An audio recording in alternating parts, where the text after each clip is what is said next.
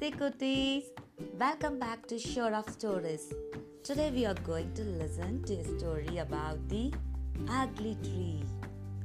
Once upon a time, in a dense forest, grew many different trees such as mango, teak, oak, banyan, neem and peepal tree. Among them, there was a tree which had a crooked trunk. It looked very ugly compared to other trees, and the other trees always used to tease him. "Oh no, you're such an ugly tree." The poor tree was very sad and always thought, "Oh God, why did you make me so ugly? Why am I not beautiful like other trees?" One day, a woodcutter came to the forest and he saw the ugly crooked tree and said, "This tree is of no use to me. I will cut down the other straight trees." He cut down the other straight trees except the crooked tree. On seeing this, the crooked tree said, "Thank God, my ugliness saved my life. We should never blame God for our troubles. God has a reason for everything."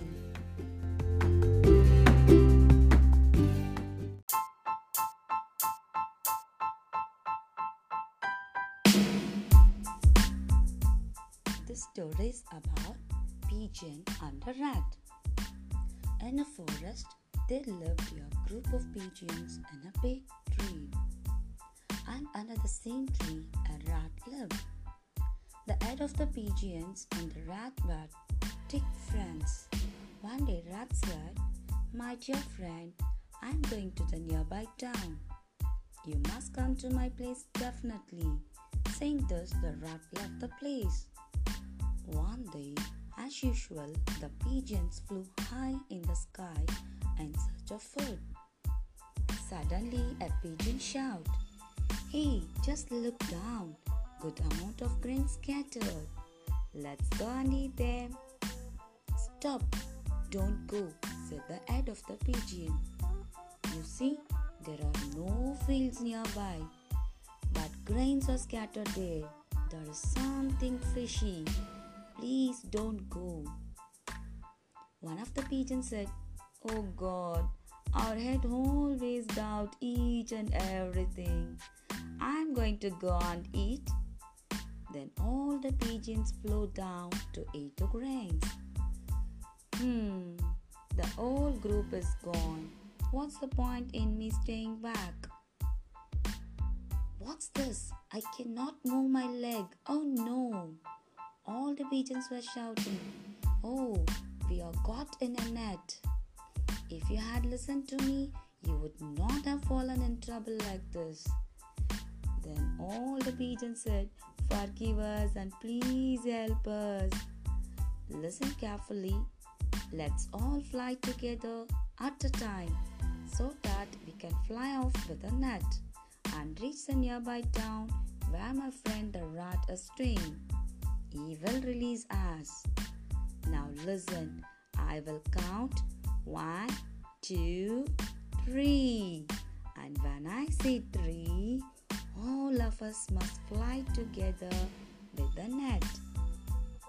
All the pigeons listened to what their head had instructed and flew together with the net and reached the nearby town. "Oh, my dear friend Rat." "Who's that?" "Oh, you pigeon. Welcome. What happened? How did you get caught in the net?" "Wait, let me help you." The rat ran out and brought all the other rats, and they all cut the net with their sharp teeth. "Thank you, dear friend. You have saved all our lives.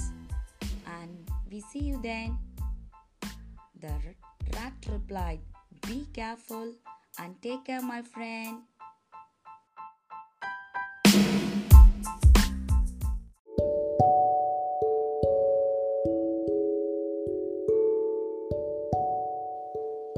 Stories about the lion's bad breath. Long ago, There lived a lion in a dense forest. One morning, his wife told him that his breath was bad and unpleasant. The lion became very hungry and got embarrassed to hear this comment. He wanted to check this fact with his counselors as well, so he summoned them one by one to his court. First came the sheep. "Hello, friend sheep," said the lion, opening his mouth wide. "Tell me if my mouth smells bad." The sheep thought that the king lion wanted an honest answer from him. So he said, "Yes, Your Majesty, there seems to be something wrong with your breath."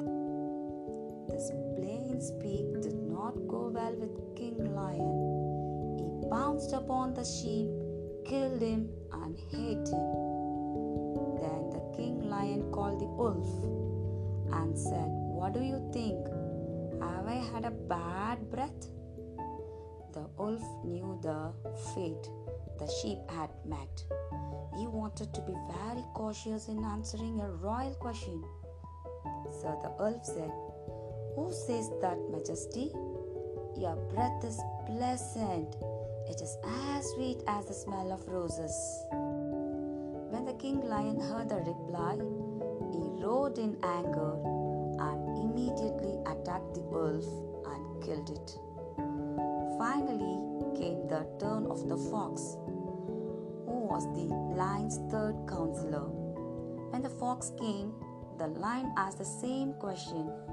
The fox was well aware of the fate of his two colleagues, so he coughed and cleared his throat again and again, and then said, "Your Majesty, for the last few days I have been having a very bad cold. Due to this, I can't smell anything pleasant or unpleasant." The king lion spared the fox's life. So one should keep quiet in the times of danger.